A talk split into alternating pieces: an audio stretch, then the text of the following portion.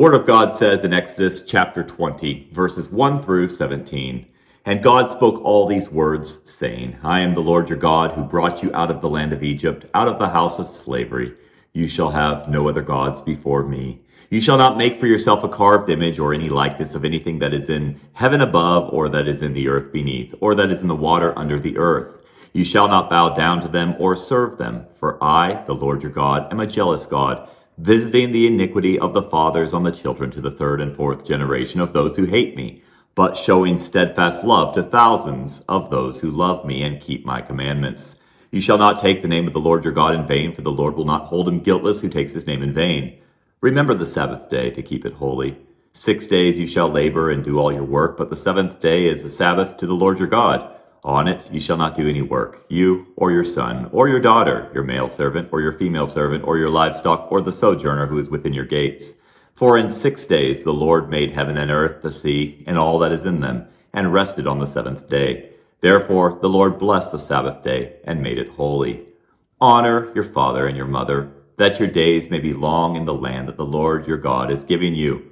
You shall not murder. You shall not commit adultery. You shall not steal. You shall not bear false witness against your neighbor.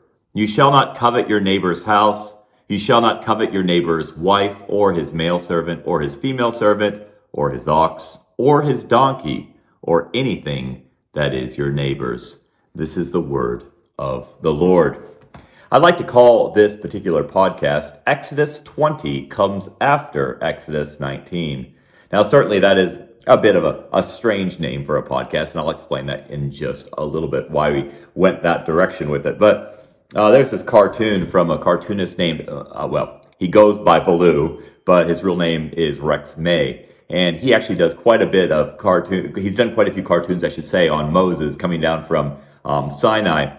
And there is this one cartoon where Moses is standing there with the two tablets in his hand, and he says, These are fine, but what's in it for me? What's in it for me? And that can be our problem as we come to the, the text, to the Word of God. We can look at this and ask, What's in it for me? But this isn't about us. As we come to the Word of God, we ask, What is God seeking to communicate? What is He teaching about Himself? And in this portion of Scripture, we find so much that really unveils the beauty of God's character. And so let's dive in. Let's look at a few different things. There are six things actually that I want us to take a look at and it might sound a bit strange or confusing at the beginning, but we'll clarify as we go. I want us to look at the name, the numbering, the nuptials, the nature, the knots, and the necessity. All right, bear with me. Here we go. The first thing is the name. Obviously, the name here is uh, typically this is referred to as a passage, the Ten Commandments, which uh, is interesting because in the Word of God, we actually never see the Ten Commandments mentioned. You say, well, actually, don't we see it mentioned in, in Exodus 34 28, in Deuteronomy 4 13, and Deuteronomy 10 4? And you're right, in the English Bible, it does say the Ten Commandments. But the actual term Ten Commandments is just an, an English concoction, if I can say it like that. Because in Hebrew, uh, the word for commandments, it's dabar, which is for words. It's the ten words. Now, this is going to be significant because really, depending on how you look at this portion of scripture, the 10 words, uh, not everything are even commandments. And if you really want to break them down with every single thing that is uh, commanded, there's even more than 10 things we could list. And so, what I want us to see is when we, when we refer to the name, we want to just uh, stay consistent with what Scripture says. It's the 10 words. So, what are these 10 words about? I don't think we need to necessarily know specifically what those 10 words are, as in which ones are the 10, which one are not the 10. I'll explain what I mean. That brings us to the second thing, the numbering of them, the numbering. So, what are the 10? Most evangelicals, um, maybe you listening, you're familiar with this because oftentimes the evangelical so called 10 commandments is what would be posted in a courtroom or in some public place. And, uh, and, and obviously, when you come to that listing, when it comes to the end, they they combine all of the covets together. Um, and so for the the first one, you shall have no other gods before me. And then it goes straight to, you shall not make for yourself any graven images, and then you shall not take the name of the Lord your God in vain. And you might say, yeah, that's the Ten Commandments. But if you're from a Catholic background, well, it's a little different. They don't have, of course, the they don't they don't make the third commandment by itself, where you shall not make for yourself any carved image, graven image, or likeness, um, as you see down in verse 4. Instead, they combine that with another commandment. And then when you get to number 9 and 10, they make that two separate. Number 9 for them is you shall not covet your neighbor's wife. And number 10 is you shall not covet your neighbor's goods. Well, when you come to the Jews, they have another listing of the 10, which is really fascinating and does bring us more into the words category rather than the commandments. Because when the Jews separate these, the, the first one that they list is I am the Lord your God who brought you out of the land of Egypt, out of the house of bondage. Period. That's it. Done.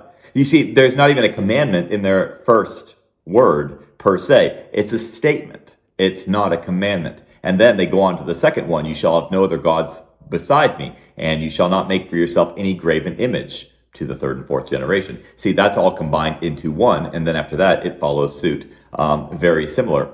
So, what I want you to see is even when we talk about, well, what are the Ten Commandments? You've got a lot of uh, mm, different opinions, different uh, perspectives when it comes to the world around us, whether it be Jews, whether it be Roman Catholics, or whether it be most evangelical uh, denominations. What we're going to see is for the, the big picture of what God is communicating here, that's not something we have to decide on because obviously all of this text is in Scripture. It's all God breathed and it's all important. But let's zoom out and let's ask some bigger questions about really what is going on here. Now, I mentioned the third thing is these nuptials, um, and of course, that just means a wedding. Now, I think this is really going to be a key element of the entire passage because if you listen to the previous episode in Exodus 19, we discussed quite a bit of the ceremonial uh, marriage language which is being used in this covenant that God is establishing with his people. I said that this episode is called Exodus 20 comes after Exodus 19. Though it seems like such a uh, intuitive or what, what can we say, just simple, basic um, non insightful title, I think it really does say a lot because when we recognize where Exodus 20 falls in Scripture, we don't separate it. We don't take it out as a sound bite. We don't uh, use it as a proof text. We have to take it in context. And when you take it in context, what you start to recognize is it's being given to us in the context of a relationship that God he's redeemed the people and is establishing with the people. Um, so when we recognize that this is not an abstraction of ethical principles that just falls in Exodus chapter 20, not to mention that in the Mosaic covenant, there's quite a few more chapters that we'll be looking at that have a series of laws. But in, in many ways, this does summarize the entire law. And so um, there's a drastic difference of what's happening here. And so it's woven into this account where God has forgiven, He's redeemed, and He's forming this people for His own name, a holy nation, as we saw in chapter 19. So let's think back to chapter 19. Let's think about the context in which this is being given.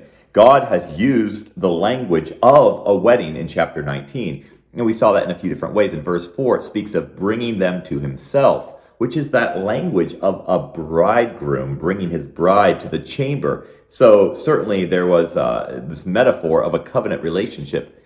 And then in verse 5 of chapter 19, what does he call them? We talked about this extensively. He calls them his treasured possession. And that is so important. It's still language which is used in Jewish liturgy today. Um, and then five verses later, fascinating, Moses goes um, to consecrate, God tells Moses to go and consecrate the people. And that, that language, again, the very thing that a bride would do in order to prepare herself for the festivities of a wedding, um, the establishment of the covenant. And so I want us just to see that if you were a Jew reading this in that day with the language being employed, there's no doubt what would be coming to your mind, and that is a relationship that is being established between a people and their God. Uh, we'll, we'll, we'll, see a few other elements of how that, that comes to play in the text here in just a few minutes, but um, let's keep thinking this through. When you think about the 10 words, or the so called 10 commandments, uh, if, if you take them from a different uh, paradigm of thought, you can actually see them very much as words that would come in the establishment of a relationship. Now, these are not original to my thinking, and by the way, I'm not fully endorsing what I'm about to say. I'm saying this because, as students of the Word of God, I think it's helpful for us to be stretched and to think about things in different ways. And and there was a, a one teacher of the Word who addressed this passage, saying this really is. Um, these really come across as words from a bridegroom to his bride. And he explained it like this I am the Lord your God. We could say, I am your husband. You shall have no other gods before me, no graven images. Have no other lovers. Don't even have pictures of other lovers. Um, eh, do not take the name of the Lord your God in vain. Treat me with respect. Don't dishonor my name. Remember the Sabbath day to keep it holy. Keep a date night. Set it aside for me. Again, I didn't say that I'm fully endorsing this. I'm just giving you what was already said by another. Um, honor your father and your mother. Trust my provision that it's enough for you. You shall not murder. Don't hurt yourself or others. You shall not commit adultery. Protect your sexuality. Don't steal. Don't take what is not yours. Don't lie. Tell the truth about yourself. Tell the truth about our relationship. Don't covet. Be satisfied with what we have. Uh, so again, what, however you want to take that, my point is to us understand that there is this relation. It's this is given in a relationship. It's given with relational language involved. It's really important that we do make the comment though that this is not in order to have the relationship, but because the relationship exists. God has called them to be his holy people. They've even agreed to it. Whatever he says, they will do. And so now he's saying it. Uh, so we, we see that there are uh, these elements of the nuptials. So the name, the numbering, the nuptials. But now I want us to look at the nature, the nature of these 10 words. What is the nature of these 10 words? Now, there's a lot of uh, a lot of uh, writings, a lot of commentary, a lot of thoughts on how the Mosaic Law, specifically not just the ten command, the ten words, ten commandments, but the chapters that follow, how they reflect other uh, law codes of the day. Obviously, the Code of Hammurabi is one of the primary ones mentioned, but it's certainly not the only one. And then also they'll they'll mention how the this Decalogue um, is, which is another name for the Ten Commandments or the Ten Words, um, how it, it, really is written in this uh, suzerain vassal treaty type agreement, you know, with blessings and cursings later on when we, um, yeah, we, we, won't come to them so much in Exodus, but as you go through the Torah, you'll um, you'll come across those.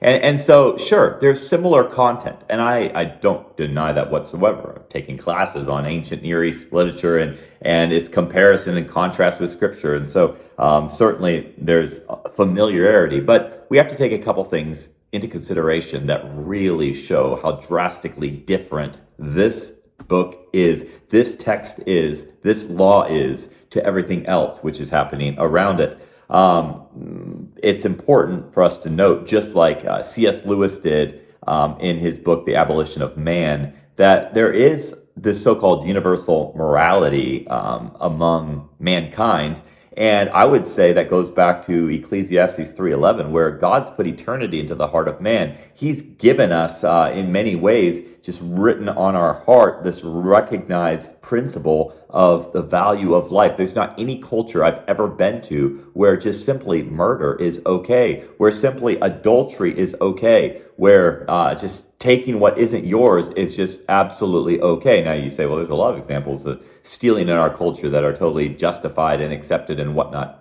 I, I understand, and you're you're absolutely right. That's very true. That there's many common aspects that um, that uh, we we we don't address in society. But at its root, all of these things uh, exist in uh, the heart of men, regardless of whether or not they embrace the God of the scriptures. But I, I do want us to just think about what exactly is happening here. Um, in this specific uh, context, the words are not being given to establish the relationship. It's being given because a relationship was established. So this is not just an ethical law code. This is a relational, uh, a relational gift, if I can say it like that, as in you're going to walk with me. You're going to be my people. This is what my people are like. This is the heart of God, which is being communicated. Um, and, and that's really where all of this comes back to play. See, this is law versus love. This is duty versus desire. This is hands, busyness, versus heart, uh, changing us from the inside out. Um, see, one was about constraint, Hammurabi, whoever else, laws of mankind, is to keep man from evil. But this is not about constraint. This is about a covenant. This is about a pursuit, a pursuit of knowing and intimately enjoying God. So there is such a drastic difference between the two. And uh, it's important that we acknowledge it. Now, go back to verse one. It's saying, God spoke all these words, saying. And this is an exciting comment because what we see prior to this this occasion, we see the Lord was communicating through Moses to the children of Israel. But here, he's speaking directly. And I think that does underline and put a sense of emphasis on this portion that there is a direct communication coming from God to the people um, in this in, in these 10 words that he's giving. Uh, so just keep that in mind. The other thing to keep in mind is the language that is employed throughout this passage. When it's talking about you shall have no other gods before me, the you is a singular you, which also is important. Why? Because there is a sense of personal responsibility, of personally responding to the Lord. And we see that throughout the history of the nation of Israel, that there were many times of rebellion. And in that rebellion, there were those who honored the Lord, who walked in holiness, and who God honored um, in that. And so they weren't always con- condemned with the people just because the nation was rebellious, just because the nation was apostate, that didn't mean that every other person was subject to that same result. And so there is this personal element to these 10 words. In addition, there's also, mm, it's also set as an exhortation. So not just as this uh, command being given, do this, but as an exhortation, an encouragement more than an encouragement, uh, saying, This is the way that my people are to be. And we'll talk more about that as we walk through these 10 words. Um, and certainly uh, I'll take the 10 words from one of the three perspectives. But at the same time, I want you to understand that uh, we'll, we'll cover the whole text, Lord willing, next time. Now, just as a side note, and again, I'm not going to put my endorsement on this, but I think it's interesting uh, from the Jewish perspective. Rabbis would uh, would say that this is God's second act of creation. The first act separating chaos and order at creation back in Genesis one, and the second act uh, revealing the separation of right and wrong. I, I, wouldn't phrase it that way, but I just sometimes like to share with you um, what is being said in the conversation in different areas for us to think through. So we have the name, we have the numbering, we have the nuptials, we have the nature, the nature of the 10 words. But now I want us to talk about the knots, the knots, not K N O T S, but N O T S. The knots, that which is not. What not to do with the law. And there's a few things that we should not do with the law. And there are five specific things I want to make mention of. Now, this is very important because if we do these things with the law of God, if we do these things with the 10 words, we're going to miss the point of them. We're going to miss why God gave them to the children of Israel and why they're beneficial for us still today. The first thing, what not to do with the law, is this is not to connect us to God, not to connect us to God. In other words, our connection, even their connection to God, was not just, yes, if you obey, then there were results of that obedience. But ultimately, God had already brought them through the Red Sea. There was already that connection. But now this is how to live as his people. And obviously, now in Christ, I'm not saying that the law of God, which he now writes on our hearts in Christ, I'm not saying that these things are discarded because Absolutely. These are things that reflect the character of God. But at the same time, this is not our connection to God. And we'll come to that at the end. Our connection to God is only through one means, and that is the Lord Jesus Christ and his finished work on our behalf. This could never connect us to God. In fact, what does this do? This condemns us. And, uh, and we'll talk about that just a couple minutes on a different point. So that's not the purpose. The purpose is not for this to connect us to God, but rather to teach us to walk with God. The other thing is, and it goes right with this point, it's not to cleanse us. It's not to cleanse us. Think about this as a mirror. Now, if I was holding up a mirror and I have a splotch on my face, that mirror can reveal the fact that I have a splotch. It can reveal the fact that I have a, a, mark that needs to come off, that I have dirt on my face. But what that mirror cannot do is that mirror cannot cleanse my face. It cannot make my face clean. Well, what does Galatians 3.22 say? That the scripture imprisoned everything under sin, so the promise by faith in Jesus Christ might be given to those who believe. What I want us to see here is the law reveals our condition, but it doesn't clean up our condition. It just reveals it. So that's an important element for us to remember. So, what's the third thing? The law was not given to us to compare, not to compare us with others. You see, if we failed in one point in the law, well, we failed in them all. A good way to uh, picture this, I like to picture is uh, if, a, if a man is hanging by a rope over a cliff, begging for mercy to be pulled up. And that rope has 10 notches in it. You know, if somebody comes and says, Well, I'm just going to cut one of the notches, well, what happens? The man's going to fall. It doesn't matter if he cuts notch one, two, three, four, five, six, seven, eight, nine, or 10. Any notch, that man is going to fall off the cliff and die. And in a very similar way, the law is connected in that way. Uh, we have in James 2.10 where it tells us, whoever shall keep the whole law yet stumble in one point, he is guilty of all. And, uh, and, and we see this in Romans chapter 3 multiple times in verse 10 and again in verse 23, where there is none righteous and all have sinned and fallen short of the glory of God. So this principle is very clear throughout scripture.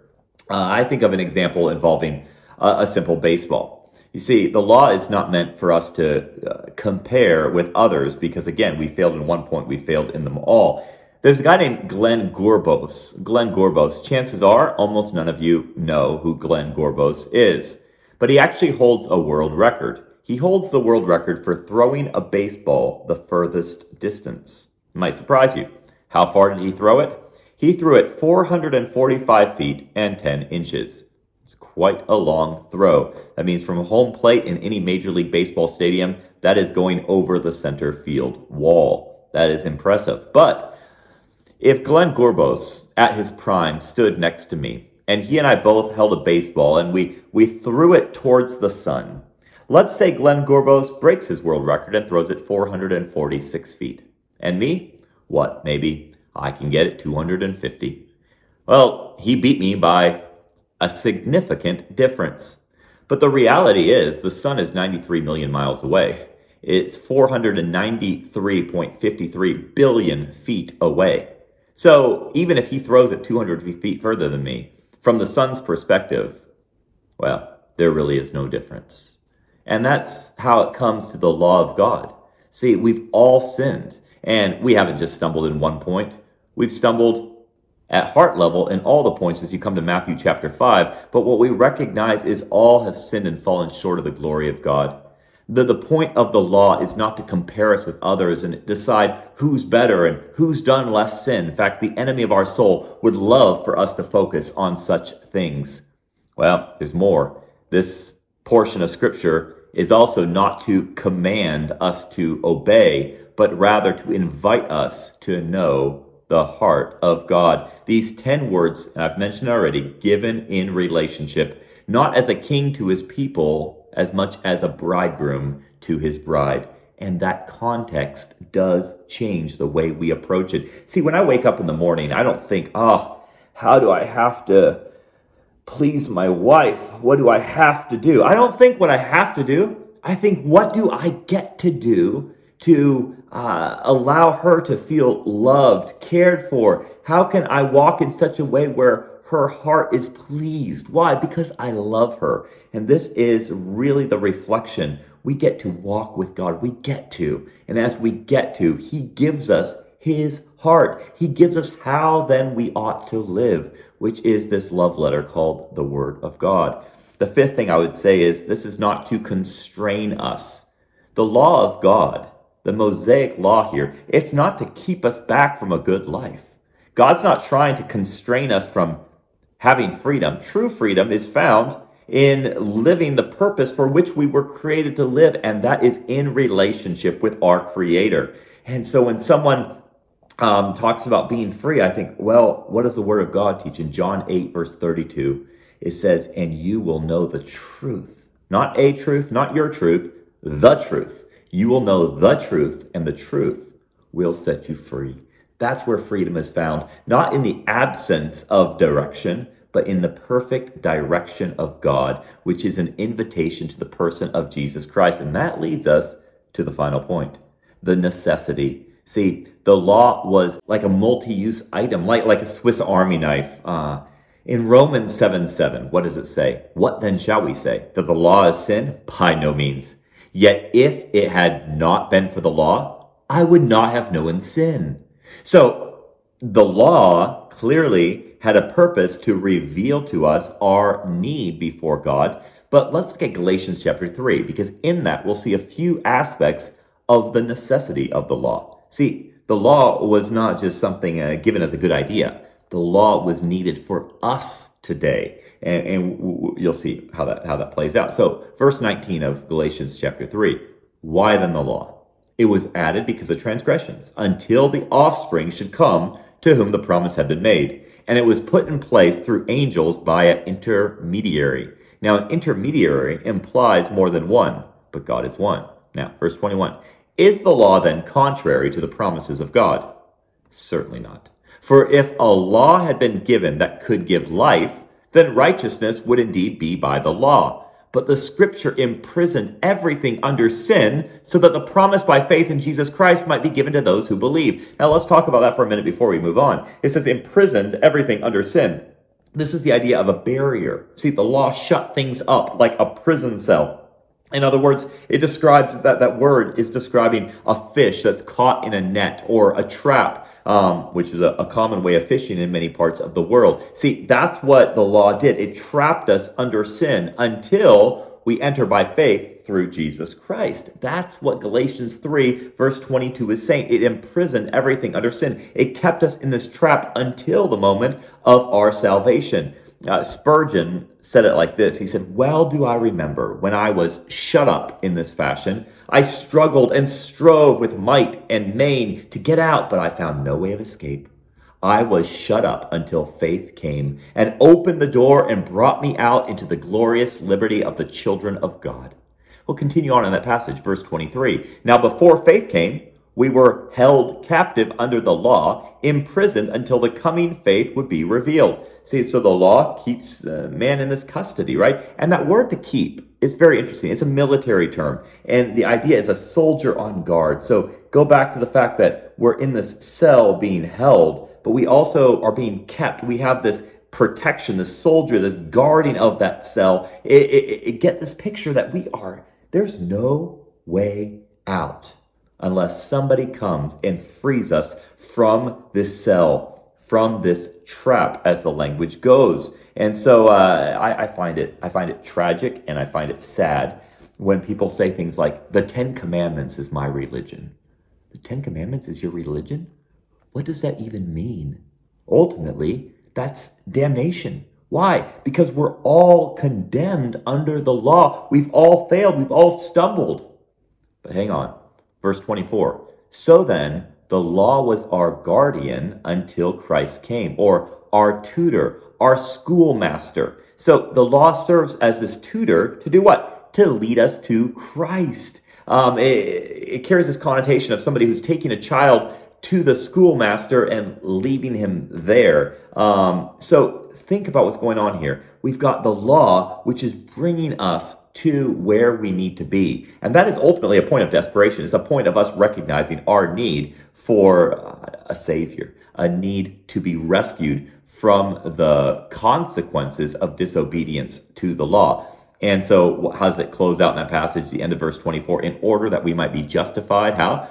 By faith. Justified by faith. But now that faith has come, we are no longer under a guardian, for in Christ Jesus you are all sons of God through faith. And so this is where it all ends up in the person of Jesus Christ. You see, this, this law of God is positive. Why? Because the demands of this law were only and could only be fulfilled by one, and that is God incarnate, the Lord Jesus Christ. What does he say in Matthew 5 17? Don't think that I've come to abolish the law or the prophets. I have not come to abolish them, but fulfill them. Romans 8, verses 3 and 4 For God has done what the law, weakened by the flesh, could not do. By sending his own Son in the likeness of sinful flesh and for sin, he condemned sin in the flesh in order that the righteous requirement of the law might be fulfilled in us, who walk not according to the flesh, but according to the Spirit. Oh, this is glorious. Romans 10 4. For Christ, oh, don't miss this. Christ is the end of the law for righteousness, where to everyone who believes.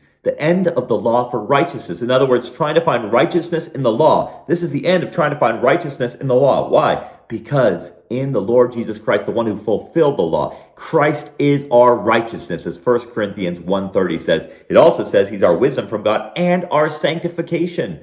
And one more verse in John chapter 1, verse 17. For while the law was given through Moses, grace and truth come through Jesus Christ. Ah, oh, this is so glorious. I hope that you're encouraged as we look at these 10 words. We see the context in which they were given. We recognize that God does share his heart with us, but our righteousness, our position with God is not through our obedience to the law, but rather our surrender to the Lord Jesus Christ, who so loved us and gave his life conquering the grave so that we might have a relationship with our Heavenly Father through Jesus Christ. John Newton wrote a triumphant hymn that I want to close with. Listen to these lyrics. Don't let them just be uh, la- poetic language that sounds beautiful grasp the meaning behind it. He wrote, Let us love and sing and wonder. Let us praise the Savior's name. He has hushed the law's loud thunder. He has quenched Mount Sinai's flame. He has washed us in his blood. He has brought us nigh to God. Let us wonder grace and justice. Join and point to mercy's store. When through grace in Christ our trust is, justice smiles and asks no more. He who washed us with his blood has secured our way to God. Have you put your faith and the only one who can secure your way to God, it's not through the 10 words, through the Decalogue, through the 10 commandments, but rather through the one who fulfilled the law and said, Come unto me, all you who are weary and heavy laden, and I will give you rest. This has been Into Your Bible, and I invite you to check out www.intoyourbible.org or our YouTube page, Instagram, wherever for more videos and information and free downloads. Um, but until next time, remember this is a place where we seek a generation who loves the Word of God and the God of the Word.